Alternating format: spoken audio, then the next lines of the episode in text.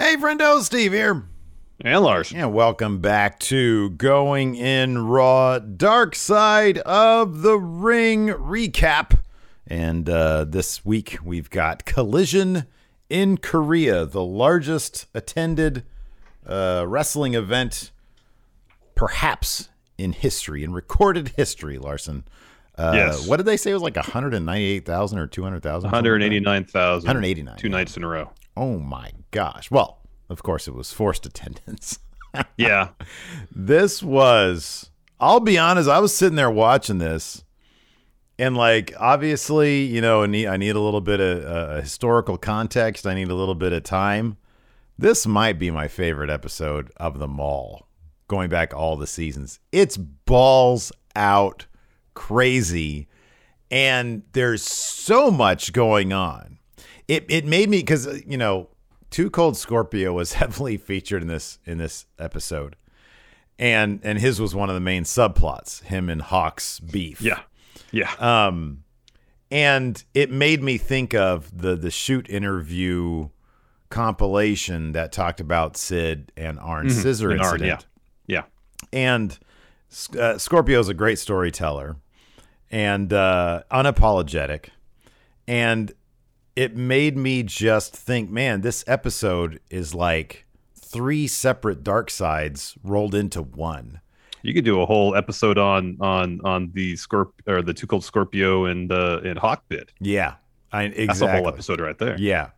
Um, I thought, and I thought it could function as a backdoor pilot for the Rikidozan episode Yeah. because they they they do like a mini, you know, uh, sort of a mini recap of uh, of Rikidozan, and you know he was uh, Antonio Inoki's. I was I forgot, I, you know, we didn't really ask um, Evan much about this episode during our our talk with him, but they got Antonio Inoki. I know that's I pretty nuts. was pretty shocked. I was like, "Holy crap, that's that's crazy." Um, so pretty impressive. it yeah, it was very impressive. This episode, it sort of was in the same. It, it sort of fell in the same. And I think these are ones I just really appreciate. I mean, I can I can really appreciate the the family tragedy, but sometimes it's like a little too heavy for me. You know, it's like I can appreciate it, but I like to be entertained as well. And not that these are never entertaining, but this was endless entertainment. Um, I mean, nobody died. you know, like there was, it was just a crazy adventure. It reminded me of the Herb Abrams one, which was just balls out crazy, but Yeah. then Herb died. And this was kind of like that, but nobody died. Um, and, uh, and yeah, it's just North Korea has been something that's always kind of fascinated me. And, and they, they really, I really appreciate that they brought the CNN correspondent into this. Yes, I like that they really brought in the the the dynamic between North Korea and Japan and that going back, you know, decades. Mhm, yeah. um, and why there's tension there. Um, and I, I, they they brought in the Rikidozan story. I think not only because Inoki was his pupil, because uh, uh, Rikidozan was from North Korea, Yeah. and they they in this episode, I think it was shoot who mentioned it that the reason that that uh, Rikidozan was killed was because was because he was North Korean and try Yeah. to hide that. Yeah, yeah, yeah. I think Inoki. So- I think Inoki brought that up, didn't he?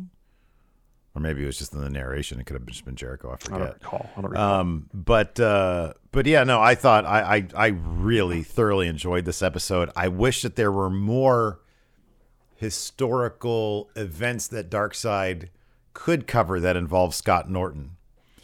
Because and it's funny because even when our brief, very brief encounter with him at Starcast, yeah, you know, dude, those guys who it, it, it's it's funny how in the world of wrestling, certain guys age so well, and other guys don't. And I do, and I part of me thinks it has something to do with you know the amount of drugs that they took back then because mm-hmm. that has long term effects. You know, be it Yeah. steroids or recreational, and.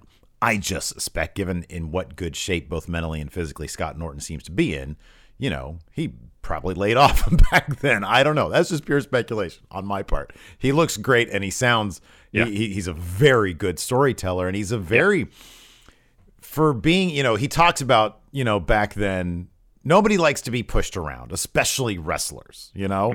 And when you've got these guards on your tail 24 7 and they're like, you know, blowing up at you for no reason, this dude wanted to pop off and he sort of thought better. But I loved how diplomatic he was with regards to the Scorp to, to the uh, Too Cold Scorpio Hawk stuff, and you know saying, you know, Hawk was on all sorts of medication.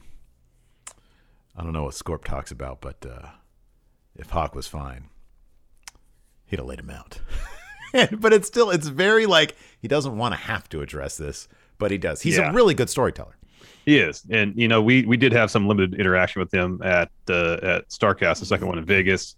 His booth is like right behind ours. Yeah, Just came off as like the warmest dude. Literally, he Yeah. walked by and just put his hand on my shoulder, yeah, just a little gentle squeeze, like just to say, "How's it going? I hope you're having a good time." yeah. You know? Now you're in the NWO, by the way. Like, I guess that's- so. You're you're in, man. You're for life. now. Yeah, yeah. Um, but uh, but yeah, no, I thought I thought it was a spectacular episode. It uh, it, you know, it opens up, of course, with uh, Eric Bischoff uh, explaining his role in WCW um, and being approached by Antonio Inoki with an opportunity. it's it's interesting that still, you know, at least in the context of how he, he, he's presented in this episode, so much of of his perspective on this is still through the prism of, to a degree, the Monday Night Wars. Vince is still in the background. Yep, It's always about Vince. And the end of the day, a lot of this stuff is about Vince because for, Bischoff's perspective, it is all about uh, we're still getting killed in the ratings. You know, we got Hogan and Macho Man. Uh, I he he kind of rekindles relationship with New Japan Mhm, It yeah. hopes to uh, uh, improve WCW's worldwide presence, their reach. Mm-hmm. You know, so there's talent exchanges. You have uh, Great Muta showing up on Nitro, and they're sending Sting and, and the Steiners over to Japan. There's that, and it's all, but that's all about because he can't compete with Vince at this juncture. Yeah. Um, you know, i- i- comparatively to WWF, who is by far the largest national promotion, WCW, the way that it's presented in this episode is they're still largely viewed at least as a regional thing, even though they do have national uh, TV exposure. Because at this point in '90, no, not, Nitro wasn't until '96. Um, This was in ninety. It was ninety. It was set up in ninety four, and the, the the event took place in ninety 95, yeah. but I mean, it, it, it- you know, the, the narration, Jericho's narration indicates that WCW around that time was still viewed as a as a as a regional promotion, and it Yeah, was, yeah. you know, once they got Hogan, things really did start to you know turn around in terms A of bit, the perception of the company. yeah, it did, it did, it did, it did a bit. Um, so yeah, and so yeah, Bischoff reached out to uh, Inoki. but but rekindled just that To relationship go back to your point really sorry, quick, even at the end of the episode, it's not Yes. as if Eric is satisfied with back then what happened. He says to this day, Vince hasn't topped that. It's still there. He says, "I think Vince was livid that there was a wrestling event larger than WrestleMania." Yeah. And then he kind of laughs and says, "But none of them paid to be there." Uh, Yeah, yeah, exactly. So he at least includes that qualifier. he you know, does. Yeah, he does. But yeah. the, but the, at the very end, he's like, you know, it's still, still the largest attended wrestling event in the world. So I did that. I did that. Yeah, with a big grin on his face, and then of course they, and of course, of course, there's it, at his moment of triumph when he's talking about it. There's him on a motorcycle, Larson. he loves the mo- he's so- Going down, He's got riding such down a the- serious look on his face on the The, motorcycle. the too. plains, the plains of Wyoming. You're right.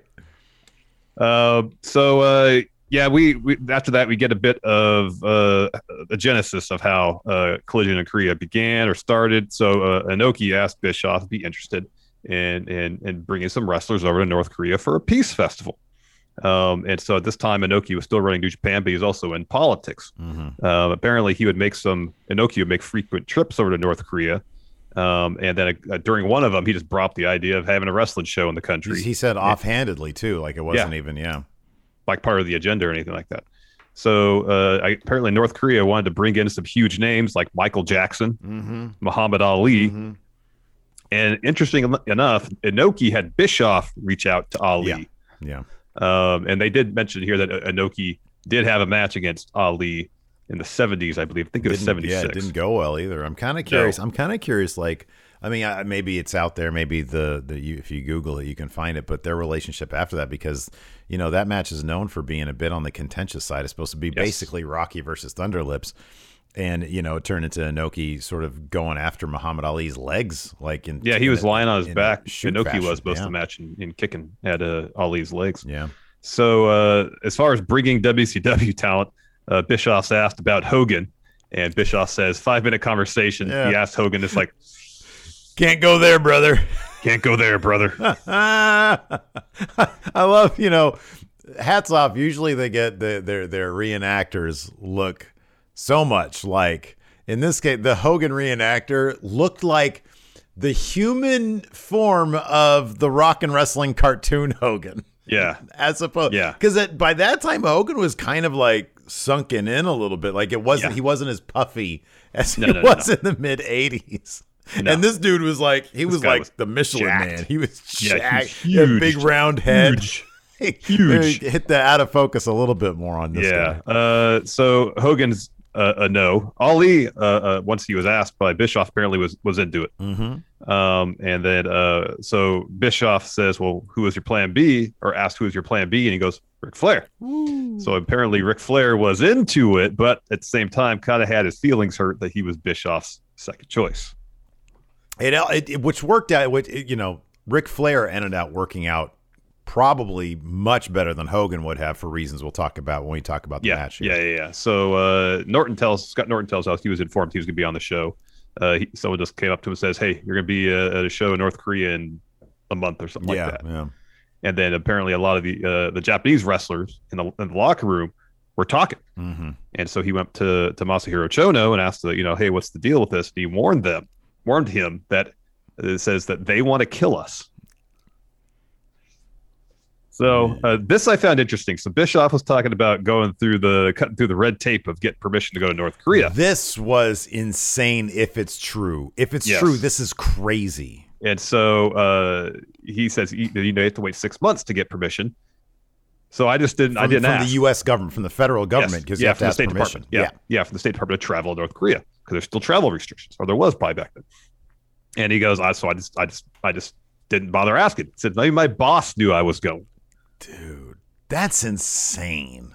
That is nuts.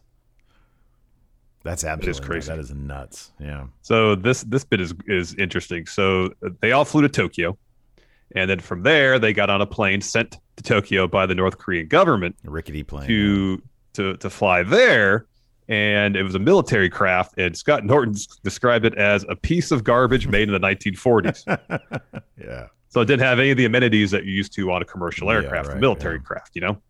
And so they are. They said that you know they they were in Japan and there was you know media and it was crazy. They go to North Korea and there's nobody, nobody Yeah. there. Yeah, I love the way go- Scorpio described flying over. How he said on the you know you get up to South Korea and you can see the cannons and the tanks lined up towards North Korea, and then you cross over to North Korea and it's the same. North it's it, North Korea is an absolutely fascinating. It is you know everything they and they do such a great job, especially the CNN correspondent Mhm. did such a great job. You know, if you're not familiar with North Korea, it really is one place on this planet that is so detached from the rest of the world, but yet its own its own bizarre society. You know, when Scorpio also talked about it was Scor- yeah, Scorpio talking about turning on the TV when you're there. It's three channels. It's all government. It's all political stuff. And so it's not like I don't know what kind of entertainment programming, if any, they have over there. I don't Well, know if stuff changed. As Scott, Scott Norton said later on, uh, when the the crowd finally came alive for the Inoki Flair match, he said it was like the first time they've ever been entertained. Yeah. Yes. And that, that might be like not just, you know, hyperbole. Yeah, Um and so it, it did, you know, if you ever if you ever look at North Korea, even if you if you do uh you know, God, I forget I forget if it's there there's available on like the internet. I don't know if it's on Google Maps because I'm not sure if I don't know. Well, I know there's no Street View obviously for Google Maps, but like the satellite imagery I think has like all their buildings and stuff are just gray. There's no color or life to it. It's just gray. yeah, I've heard And it's too. really shocking to see because one time I don't know, it was late. I was down a rabbit hole and I was looking at this stuff. It's like, my God, it's just it's it's really bizarre. It's really Mhm. weird. Yeah, yeah, I've, I've, I think I've seen that too.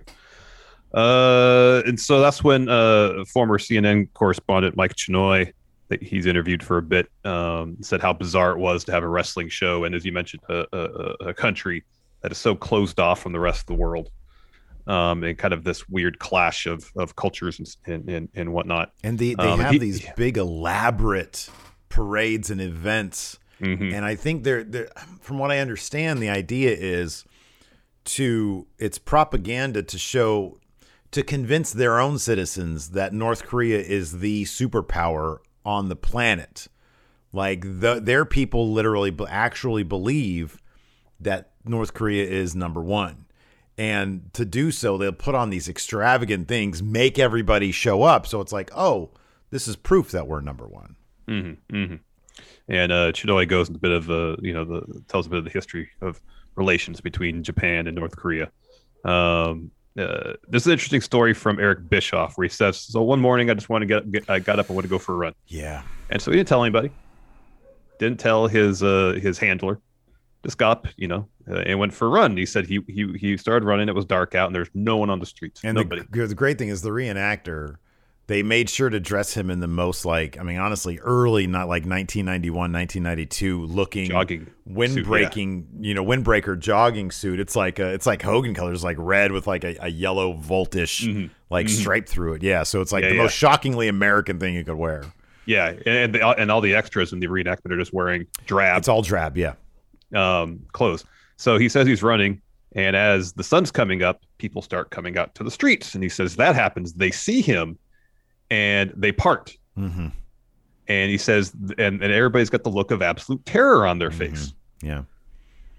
And it, it, it seemed like for him, that's really like the first time he's like, okay, things are different. And he brings up that there's like a line of school children as as Yes. well, and that's what really shook him. He was like, you know, it's one thing to see looks of terror on people, but on children, it's like extra messed up. Um, and they all look like, yeah. I mean, imagine you're you, you've been told that Americans are pure evil, and it's like, you know, you try to get into your head, okay, what would that, what would the equivalent to that be? And you just think of like, I don't know, like uh, a Leatherface from Texas Chainsaw running down the street with like a, a bloody chainsaw. You know, like it's something that would be just weird. But like I'm trying to think of something equivalent, you know, to to like how we would react to something, and it's difficult to because we haven't been conditioned for the most part, you know. Yeah. Uh, and so then we get to the subplot of, of Too Cold Scorpio and Hawk having beef with each other. Um, and uh, Too Cold Scorpio says it all kind of predates the North Korean trip. He had Flair, uh, sorry, had heat with Ric Flair uh, during uh, something that happened like six, seven, was like eight years seven, prior. years, yeah. Yeah. And he said he let it build up. And so he's still holding a grudge. He believed that Flair had him fired from WCW. Yeah, for something. Yeah, for something that, that, that Too Cold Scorpio or had done or something, or Flair had perceived that Too Cold Scorpio had done. So uh, during the the beginning part of this trip in North Korea, Hawk was riding with Ric Flair, and then just one day he decided to get on the bus with with everybody else. And so Flair comes out and he's like, looks like he's looking for somebody. And and and Hawk says, "Oh, I wonder if he's looking for me. Should I get off the bus and ride with him?" And Scorpio shouts, "F that pussy! Let him ride by himself." and Hawk was like, What did you say? He said, What part didn't you understand? The part where I said, F that guy, let him ride by himself, or when I called him a pussy? and then they got into this nasty fight.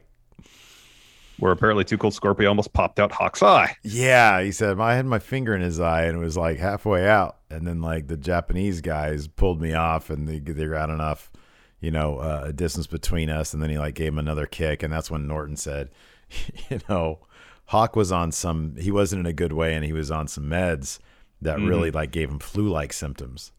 But if he wasn't on those meds, it would have been a different story, according to Scott Norton.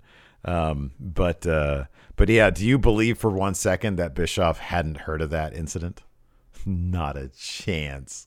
Not a chance. He was probably on that bus too. He was he was probably on the bus, and if he wasn't, I guarantee somebody said, "Hey, Scorpio almost you know popped out Hawk's eye." You know, like There's he- more to the story though. So yeah, it got worse. Yeah. It got it, it goes way further. So uh, Scott Norton tells about uh, he's there for a couple days. He finally gets to talk to his wife on the phone, and she's mad at him. She thinks that he's just out there partying, uh, hanging out with the other wrestlers, and not calling home. And he's like, "No, no, no, you don't understand what's going on here. I don't. I can't get to the phone." He says, "You don't understand." Uh, to quote him, the shithole country I'm in Ugh, And then And- the phone clicks. clicks, and he thinks that she hung up on him. But soon enough, there's uh, people knocking on his door, it's uh, some soldiers. They escort him out of his room, take him someplace else, and he doesn't know where he's at. No one knows where he's at at that point. He says, and this uh, government official comes in and tells Norton he can't say anything wrong about North Korea. You're essentially banned from making phone calls. And Norton was under the impression that this was serious, like serious yeah. business, yeah. as in he they'll might put, not walk out of that they'll, room. They'll put you know? a bullet in his head. Yeah. Yeah. And so he's like, all right, I just want to get out of here. I'm sorry.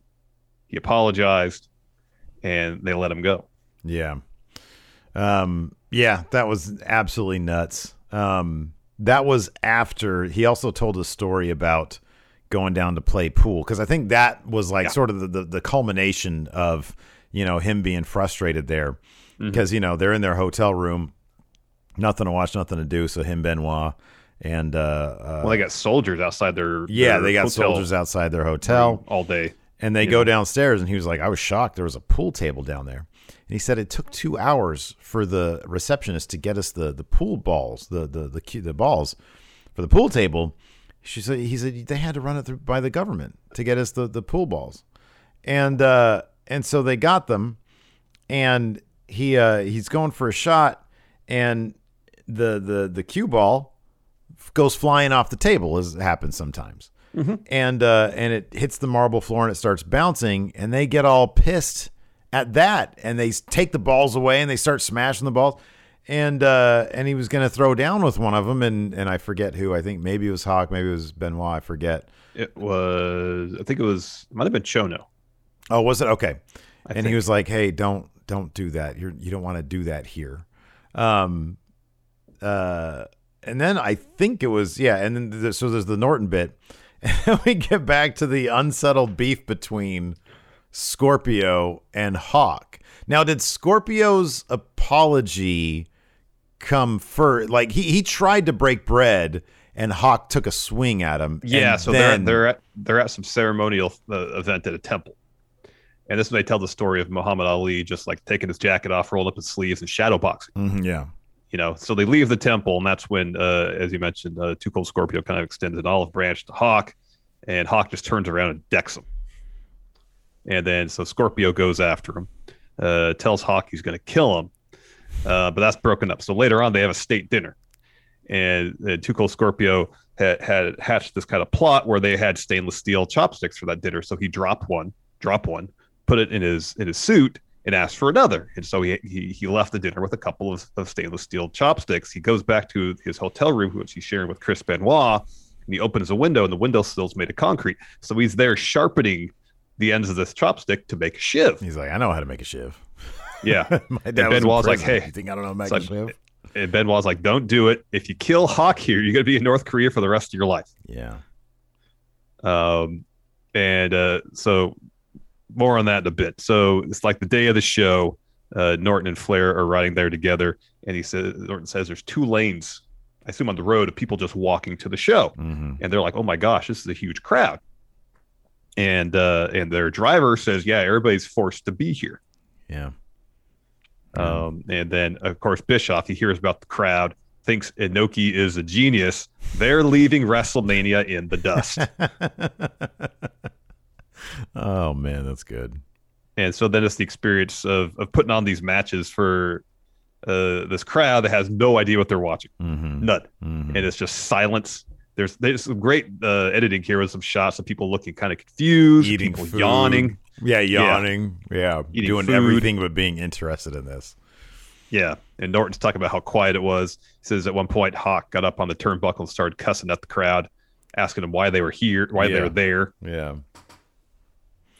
Uh, I guess it wasn't until Ric Flair and Antonio Inoki had their match, the main event, that the crowd got into it. Mm-hmm. Um, uh, I guess the you know the in North Korea they are aware of Inoki's connection to Rikidozan, and, and it, they made it sound yeah. like Rikidozan was, was a bit of a folk hero. Yeah, and and Norton also described sort of the psychology of the match was maybe different than what the other wrestlers had been doing. He says they went old school and sort of just used a lot of strikes and made it look a bit more like an actual fight. And of course, you know that's where Ric Flair being there comes into effect because you know he was just selling like crazy for Inoki. Mm-hmm mm-hmm. and you know, and then you actually see you know the the crowd start to come alive, um, and uh, and and Norton had it so eloquently in his own way. He was like, these people who had never seen pro wrestling, who had never been enter- entertained, didn't know how to how to process this.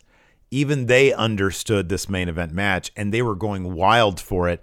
And he said that's why it's the greatest wrestling match of all time, because especially because of the circumstance, which is a fascinating point of view. Mm-hmm. It really is. It really is. Um, so let's get back to the Two Cold Scorpio uh, Hawk saga. Uh, uh, so there's a ceremonial dinner they have after the shows. It's like the last thing they got to do before they get to leave. Mm-hmm. And so uh, they're going, they're leaving their hotels rooms. And so Too Cold Scorpio finds himself face to face with Hawk. Yeah. And he's like, All right, how do you want to do it? You want to finish this? What do you want to do? And he says, Hawk is saying nothing. He's getting the elevator. And, and Scorpio says he kind of backs in. So he keeps his, you know, eyes on, on Hawk the whole time. And then Hawk tells Too Cold Scorpio, I ran out of pills. I ran out of roids. I ran out of smoke. I got nothing. I let my nerves get to me. I got upset. Apologizes. Scorpio says, All right, I accept your apology, but you still want to finish this when we get to Tokyo. Let me know and we'll finish this. He's like, I got this shiv ready to go. I wonder if he was able to smuggle the shiv onto the uh onto the plane going back to Japan. Yeah, I don't know. I don't know. One thing we didn't mention at the beginning is when they showed up in North Korea, they they uh, apparently like the customs room they went through. Mm-hmm. Scott Norton said it was just covered with dust because no one had been there, Yeah. and they confiscated like all their technology. Yeah. passports. passports, which really freaked them out. Yeah, because Yeah. Norton says as a wrestler, you don't go anywhere without your passport. Yeah. You know. Yeah. Um, and Bischoff was talking about how they were there for four days. Everyone was worn out, exhausted, tensions were running high. Um, and it says once they got their passports back and got on the plane back to Japan, it's like everybody's kind of relieved. You have Flair like in his, you know, five thousand dollar suit and his uh, alligator shoes, got down on hands and knees and kissed the the tarmac, um, which is yeah quite a sight to see. And speaking of Flair, you know, I, I assume he's under a WWE Legends contract of some sort, so he probably couldn't be interviewed for this. Yeah. But it's funny because I I do feel like the the interviews they got. I mean, Bischoff, you kind of never know because, you know, uh, Bischoff will craft a narrative. I think that's been sort of determined at this point. Um, but, uh, you know, Norton I thought was great. Straight shooter. Scorpio, uh, straight shooter. Seems like he's really, you know, uh, playing it straight. Inoki, you have no reason to believe that guy's going to lie about any of the stuff that he was talking about. And so I feel like we didn't probably get any embellishments. And I feel like if they had gotten two people that have really, I would have really been curious to get their point of view. Scott Steiner, because he was there, and and Ric Flair. And Flair is probably impossible to interview at this point because he's with WWE. Yeah, yeah. I, I'm curious Well- if they even tried with Steiner. I mean, they got they got Stone Cold in the the debut episode. I don't know what Stone Cold if he's under any sort of WB contract or not.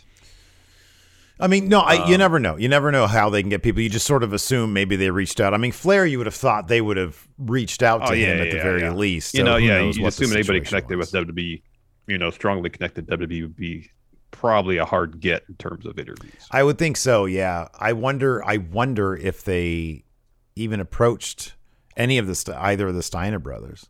Um, who knows? But uh, Who knows? Because yeah, Scott Steiner. That would have been. I mean, God, have we ever pitched to those guys a Scott Steiner episode? Just him. Wow. I mean, I don't know really what the hook would be.